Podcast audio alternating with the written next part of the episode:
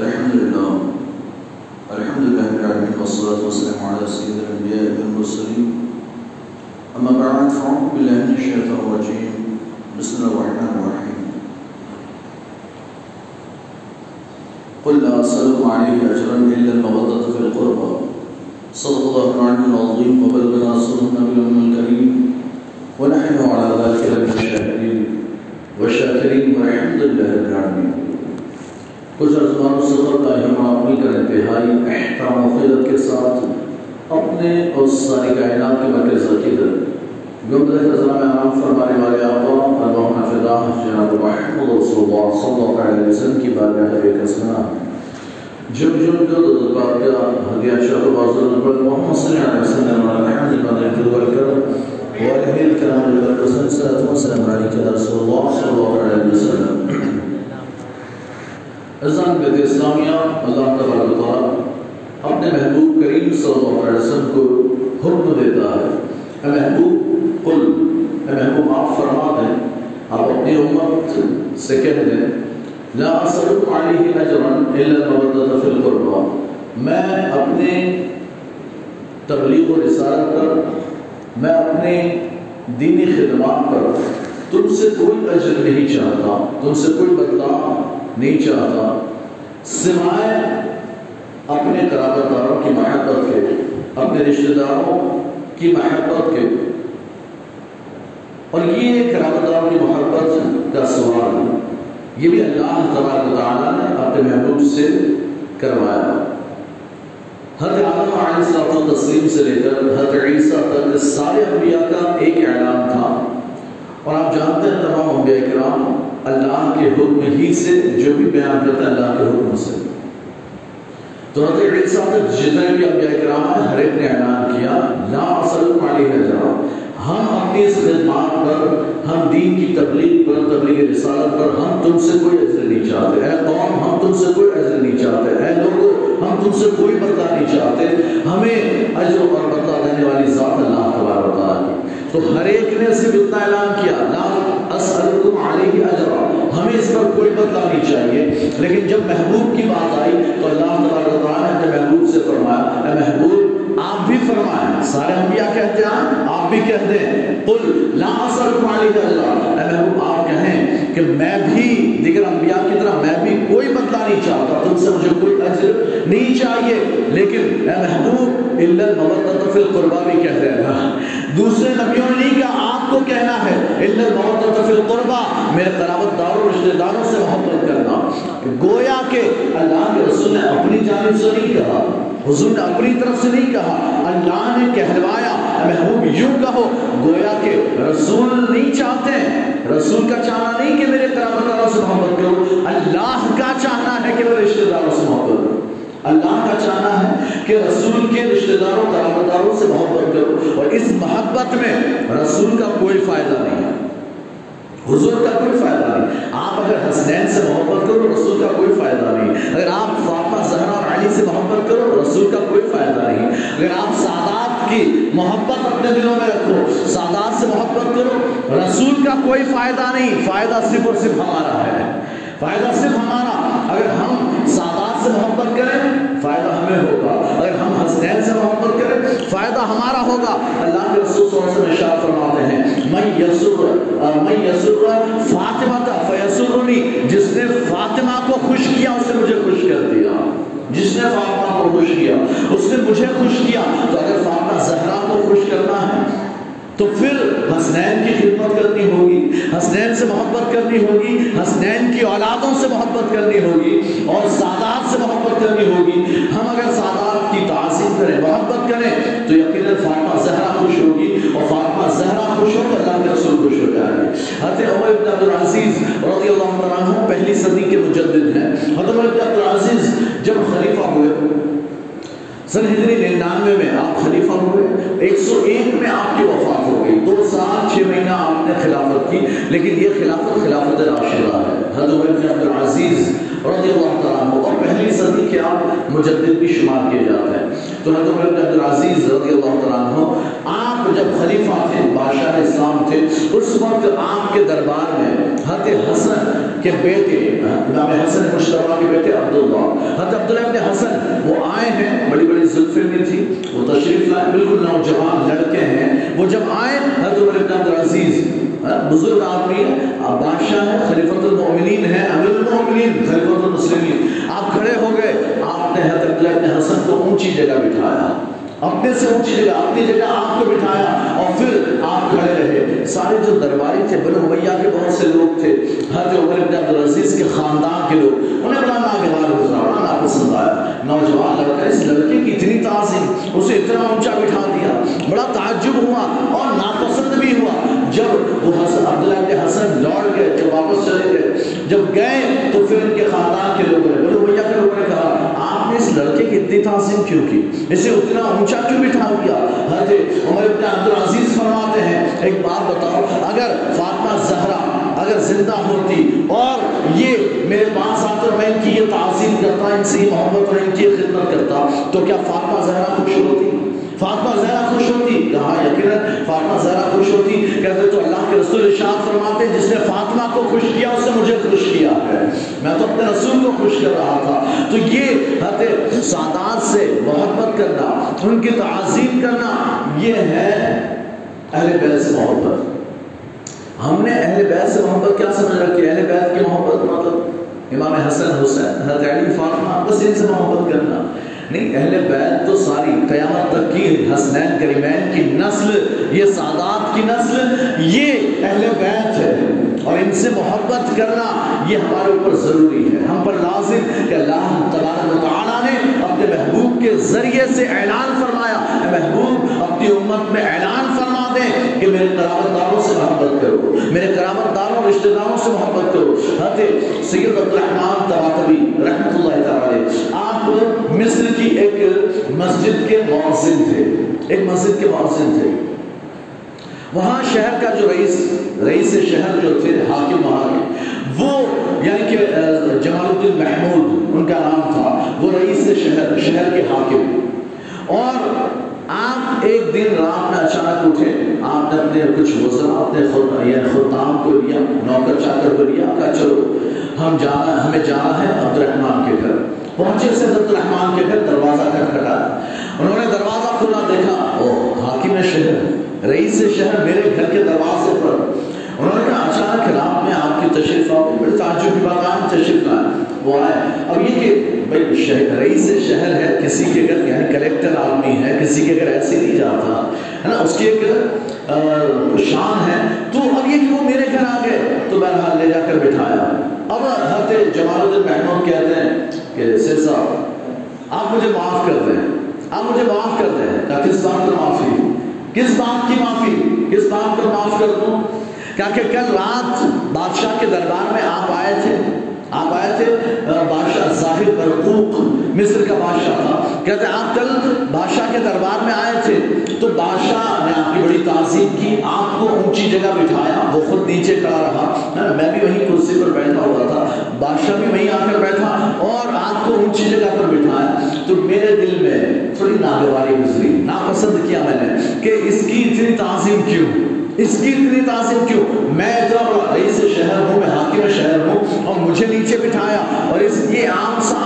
کو اونچا بٹھا دیا، اتنا اونچا، اس کی اتنے تعظیم کیوں کہتے ہیں، میرے دل میں یہ خیال آیا اور ناگواری گزری تو اللہ کے رسول سے میرے خواب میں تشریف لائے سرکار میرے خواب میں تشریف لائے اور سرکار نے آ کر فرمایا، کیا تجھے اس بات سے تکلیف ہے؟ کیا تجھے اس بات سے تکلیف ہے کہ میری اولاد کو پر بٹھایا جائے ان کی تعظیم کی جائے کیا اسے تجھے ناگوار گزرا تجھے ناپسند ہے؟ انہوں نے کہا، حضور، ایسی بات تو نہیں، ایسی بات تو نہیں۔ تو پھر کل سے عبد الرحمان میرا بیٹا آیا تھا اسے بادشاہ نے اونچی جگہ بٹھایا تو تجھے تجھے دل میں تکلیف ہوئی تھی۔ میں نے معافی مانگی سرکار سے، معافی مانگی اور پھر میں نے سوچا کہ میں آپ سے معافی مانگوں اس سے معافی مانگی، آپ مجھے معاف کرتے ہیں۔ حضرت سید عبد الرحمان تبا ان کی آنکھوں میں آنسو آگے وہ رونے لگے۔ آپ فرماتے ہیں کہ میں، میری تو یہ حیثیت اور اوقات نہیں کہ اللہ کے رسول مجھے یاد کرے میں ان کے یہاں یاد کیا جاؤں، اتنی تو میری حیثیت نہیں، لیکن سرکار نے مجھے یاد کیا۔ آپ نے مجھے معاف فرما دیا۔ تو کہنے کی بات یہ ہے ایک ابو محمد فارسی رحمۃ اللہ تعالی حضرت ابو محمد فارسی بڑے جید عالم ہیں۔ آپ جو ہے فرماتے ہیں کہ میں مدینے کے جو سادات تھے، حسینی سادات، میں انہیں ناپسند کرتا تھا۔ کچھ سادات تھے کچھ سید تھے، میں انہیں ناپسند کرتا تھا۔ یہ مجھے پسند ہی نہیں، یہ لوگ مجھے پسند ہی نہیں ہیں۔ کہتے ہیں، میرے دل میں ان کے لیے بغض تھا، ناپسندیدگی تھی۔ میں ایک دن اللہ کے رسول کو میں نے خواب میں دیکھا، سرکار تشریف لائے فرماتے ہیں، اے محمد کیا بات ہے کہ تو میری اولاد سے نفرت کرتا ہے، بغض رکھتا ہے؟ میں نے کہا، رسول ایسی بات تو نہیں ہے۔ میں آپ کی اولاد سے نفرت نہیں کرتا، ان سے بغض نہیں رکھتا۔ تو تو سادات مدینہ، حسینی سادات سے فلاں فلاں سید ہے میری اولاد ہے ان سے تو یعنی کہ انہیں تو ناپسند کرتا ہے۔ حضرت وہ عرض کرتے ہیں، ابو محمد فارسی عرض کرتے ہیں، حضور، وہ سنت کے خلاف عمل کرتے ہیں، وہ شریعت کے خلاف عمل کرتے ہیں۔ ان کا سنت کے خلاف عمل کرنا، شریعت کے خلاف عمل کرنا یہ مجھے ناپسند ہے۔ ورنہ میرے دل میں ان کے لیے بغض نہیں ہے۔ سرکار فرماتے ہیں، کیا تم نے شریعت کا مسئلہ تمہیں پتا ہے؟ کیا شریعت کا مسئلہ تمہیں پتا ہے؟ کیا کیا کیا تمہیں یہ، تم یہ جانتے ہو؟ ایک مسئلہ یہ بتاؤ، شریعت کا یہ مسئلہ کیا ہے؟ کہ اگر باپ کی اولاد باپ کی نافرمان ہو، باپ کی اولادیں، اگر باپ کی نافرمان ہو، تو کیا وہ اولاد رہتی ہے کہ نہیں رہتی؟ کہ اولاد سے نکل جاتی ہے۔ کہ نہیں یا رسول اللہ، وہ اولاد تو رہے گی، اگرچہ باپ کی نافرمان ہو، پھر بھی وہ اولاد ہے۔ تو سرکار فرماتے بس یہ بھی میری نافرمان اولاد ہے۔ یہ بھی میری نافرمان اولاد ہے، لیکن ہے تو میری اولاد۔ تمہیں ان کے اعمال نہیں دیکھنے کہ وہ سنتوں پر عمل نہیں کرتے، وہ شریعت پر عمل نہیں کرتے، سنت کے خلاف کرتے۔ تمہیں دیکھنا ہے میری نسبت ہے انہیں۔ وہ میری اولاد، وہ نافرمان اولاد ہے۔ تو پتا چلا اگر سادات میں کچھ اعمال کی خرابیاں ہو، ہمیں وہ اعمال کی خرابی نہیں دیکھنی۔ ہمیں تو یہ دیکھنا ہے کہ اللہ کے رسول سے انہیں نسبت حاصل ہے۔ ہاں یہ ہماری اچھا وہ بہت سے لوگ کہیں گے، کچھ سادات ہیں بھی کہ نہیں یہ پتہ نہیں۔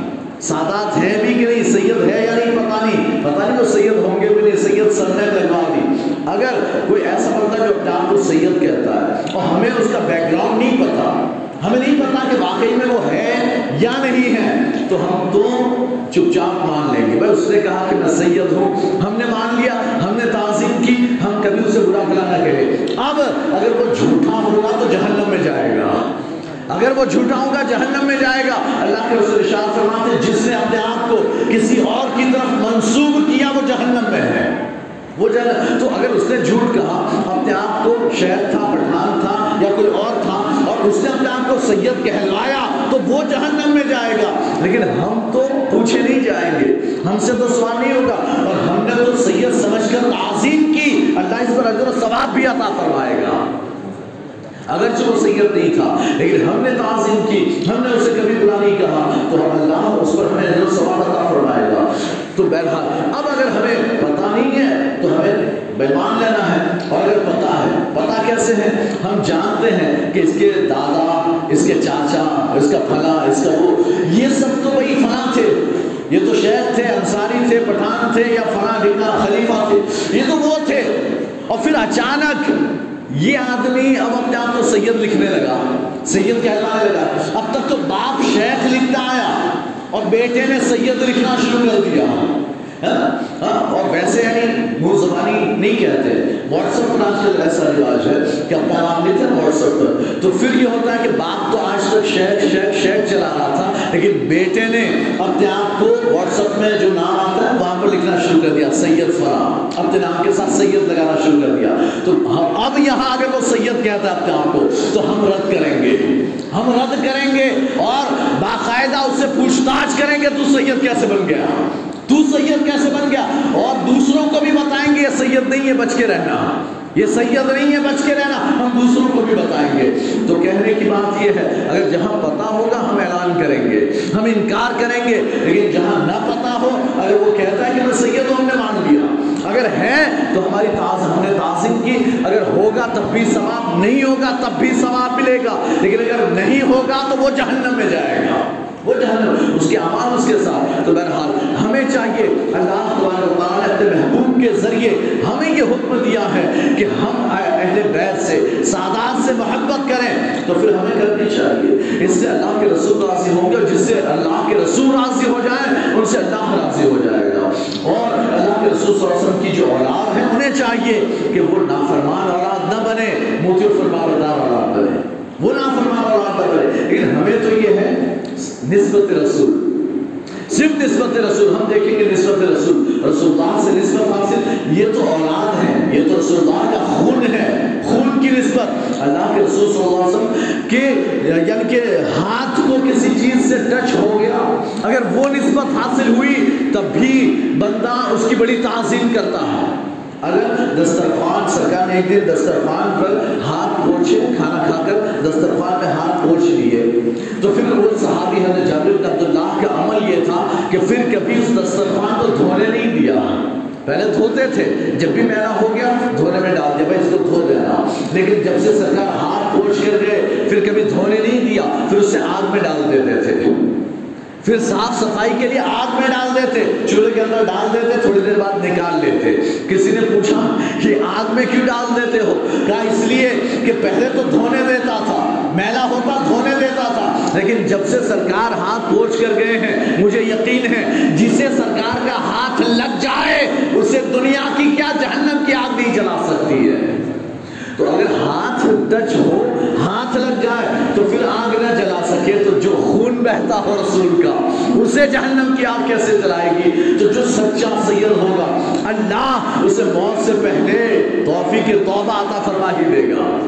توبہ کی توفیق عطا فرمائے گا۔ لیکن یہ سادات کی بات ہے، اگر کوئی بندہ کافر ہو گیا، کوئی سید وہ کافر ہو گیا اگر وہ اپنے آپ کو سید کہتا تھا وہ کافر ہو گیا بد ہو گیا۔ اور اس کی بد حد کفر کو پہنچی، اس کی گمراہی حد کفر کو پہنچی۔ تو اب وہ سید نہیں رہے گا۔ اب وہ سید کی لسٹ سے خارج، وہ اللہ کے رسول کی اولاد ہونے سے نکل جائے گا۔ اب وہ رسول اللہ کی اولاد شمار نہیں کیا جائے گا۔ اسے قرآن نے قرآن نے بیان کیا، اللہ نے قرآن میں بیان فرمایا۔ حضرت نوح علیہ السلام تسلیم نے اپنی اولادیں بیوی سب کو لے لیا کشتی میں۔ ایک بیٹا، تین بیٹے تھے، ان کی تین بیویاں تھی حضرت نوح تھے، حضرت نوح کی بیٹی بیوی تھی اور کچھ دوسرے مومنین تھے۔ سب کشتی میں سوار ہوئے۔ حضرت نوح کا ایک بیٹا کنعان اس نے کہا، مجھے کشتی میں آنے کی ضرورت ہی نہیں، میں پہاڑ کی چوٹی پر چڑھ جاؤں گا۔ میں وہاں چڑھ جاؤں گا۔ اتنا تھوڑی سیلاب میں پانی آتا ہے۔ سیلاب کا پانی اتنا نہیں آتا کہ پہاڑ کی چوٹی تک آ جائے میں چڑھ جاؤں گا لیکن مجھے تمہاری کشتی میں نہیں آنا جیسے کہ کشتی میں وہی آئے گا جو مومن ہوگا۔ اب میں، مجھے مومن نہیں بننا، مجھے ایمان نہیں لانا، میں نہیں مانتا۔ تو کنعان کافر تھا، حضرت نوح کا بیٹا تھا، کافر تھا۔ جب پانی بڑھنے لگا، پہاڑ کی چوٹی تک پہنچنے لگا، حضرت نوح دعا کرتے ہیں۔ حضرت نوح نے کہا، اے اللہ، میرا بیٹا، یا اللہ، میرا بیٹا۔ اللہ نے جواباً ارشاد فرمایا، اے نوح، وہ تیرا بیٹا ہی نہیں ہے۔ وہ تیرا بیٹا نہیں، اس لیے کہ تیرا، تیری اولاد وہی جو ایمان والی ہے، وہ حالت کفر میں ہے تو تیری اولاد بھی نہیں ہے۔ تو حالانکہ تھا تو بیٹا، لیکن کافر ہونے کی وجہ سے اللہ نے فرمایا وہ تیرا بیٹا نہیں ہے۔ وہ تیرے لیے تیری اولاد نہیں، وہ تیری اولاد سے خارج ہے۔ وہ کنعان ڈوب گیا اور ڈوب کر مرا۔ لیکن بہرحال جو مومن تھے وہ سب محفوظ رہے۔ کشتی میں سوار تھے۔ کہنے کی بات یہ کہ اگر سید بھی حد کفر کو پہنچے تو پھر وہ بھی سادات کی لسٹ سے نکل جائے گا۔ وہ رسول اللہ کی اولاد ہونے سے نکل جائے گا۔ جو سادات کو چاہیے وہ علم حاصل کریں۔ میں نہیں کہتا پورے کے پورے عالم بنے، لیکن کم سے کم اپنے نانا کی شریعت کو جانیں کن چیزوں سے کفر ہو جاتا ہے، کہاں تک کیا باتیں کہنی چاہیے، کیا نہیں؟ کم سے کم انہیں یہ تو پتا ہونا چاہیے۔ اللہ تبارک و تعالی ہمیں سادات کی محبت اور تعظیم کی توفیق عطا فرمائے۔ واخر دعوانا الحمدللہ السلام علیکم ورحمۃ اللہ وبرکاتہ۔ ایک اعلان سماعت فرمایا گوسیا کمیٹی مسجد چال کی جانب سے بارہ سو روپیہ مسجد میں دیا گیا ہے۔ اللہ تعالیٰ ان کا یہ دینا قبول فرمائے۔ غوثیہ کمیٹی ہے میلاد پڑھتی ہے اور اس میں جو بھی آتا ہے نظرانہ وغیرہ، تو مسجد میں انہوں نے بارہ سو روپیہ دیا۔ اور ایک اور اعلان بھی کہ میں نے کسی اور سے پانچ لاکھ روپیہ قرضہ لے کر دیا ہے۔ ہاں؟ تو یہ بھی ہے کہ یعنی اعلان ہے، وہ بھی لکھا ہوا ہے۔ پتہ ہے کہ میں بھول جاتا ہوں، تو لکھ کر دے دیا۔ تو یہ کہ میں نے ایک دوسری یعنی پارٹی سے پانچ لاکھ روپیہ قرضہ لیا ہے۔ اور قرضہ لے کر میں نے دیا ہے۔ تو اب وہ قرضہ پھر ادا بھی کرنا ہے۔ چھ مہینے کے بعد ہم نے مطلب بھی میں نے لیے چھ مہینے کی۔ تو انشاءاللہ وہ بھی ادا کریں گے۔ کریں گے نا انشاءاللہ؟ بات یہ ہے کہ ابھی کام یعنی چالو کرنا تو میں نے قرضہ لے کر دے دیا۔ اب آپ کو بھی تھوڑا سا اس میں ہاتھ بٹانا ہے۔ اور آپ بھی اس میں تھوڑی چکر چلتا رہے ہمارا انشاءاللہ ہال بنے گا۔ پھر اس کے بعد یہ ساری پریشانیاں ہماری دور ہو جائے گی۔ پھر سارا قرضہ بھی ادا ہو جائے گا انشاءاللہ۔ سارا قرض اللہ تعالیٰ انتظام فرمانے والا ہے۔ وہ کچھ نہ کچھ راستے پیدا فرمائی دے گا۔ تو آپ دعا بھی کریں کہ قرض جلد از جلد ادا ہو اور ساتھ ہی ساتھ آپ بھی کوشش کریں۔ آپ بھی کوشش کریں۔ اب یہ کہ یہ قرضہ میں نے تو نہیں دیا، میری جیب سے نہیں آیا۔ میں نے نہیں دیا ہے، میں نے کسی اور سے لیا اور لے کر پھر دیا۔ تو اب یہ پانچ لاکھ روپیہ دینے کا قرض حسنا دینے کا ثواب مجھے بھی ملے گا۔ پانچ لاکھ قرضہ دینے کا سبب مجھے ملنا شروع ہو گیا، کل ہی سے ملنا شروع ہو گیا۔ اب میرے نام اعمال میں کل سے پانچ لاکھ دیے جانے کا سبب شروع ہو چکا ہے۔ تو آپ لوگ بھی کوشش کریں، آپ دے سکتے ہیں چاہے چندہ، تھوڑا بہت چندہ دینا چاہے وہ دیں، قرض حسنا دے سکتے ہو آپ وہ دیں۔ ایک مخصوص مدت کے لیے چھ مہینہ سال بھر کے لیے آپ دیں اور اگر آپ نہیں دے سکتے، کسی اور سے دلوا سکتے ہیں تو آپ اس طرح سے دلوا سکتے ہیں۔ بہرحال آپ کوشش کریں۔ اللہ تبارک تعالیٰ ہمارے ان یعنی کہ اللہ کی راہ میں جو بھی ہم قربانیاں پیش کریں دام دیر میں قدر میں، سخر ہے جو بھی قربانی، یہ بولتا ہوں، یہ بھی قربانی ہے۔ آپ سنتے ہیں، وقت دیتے ہیں، آپ کی یہ بھی قربانی ہے۔ اسی طرح سے ہم جو بھی اللہ کی راہ میں خرچ کرتے ہیں اپنا مال یہ بھی قربانی ہے۔ اللہ تعالیٰ ہمیں زیادہ سے زیادہ اللہ کی راہ میں قربانیاں دینے کی توفیق عطا فرما السلام علیکم ورحمۃ اللہ وبرکاتہ۔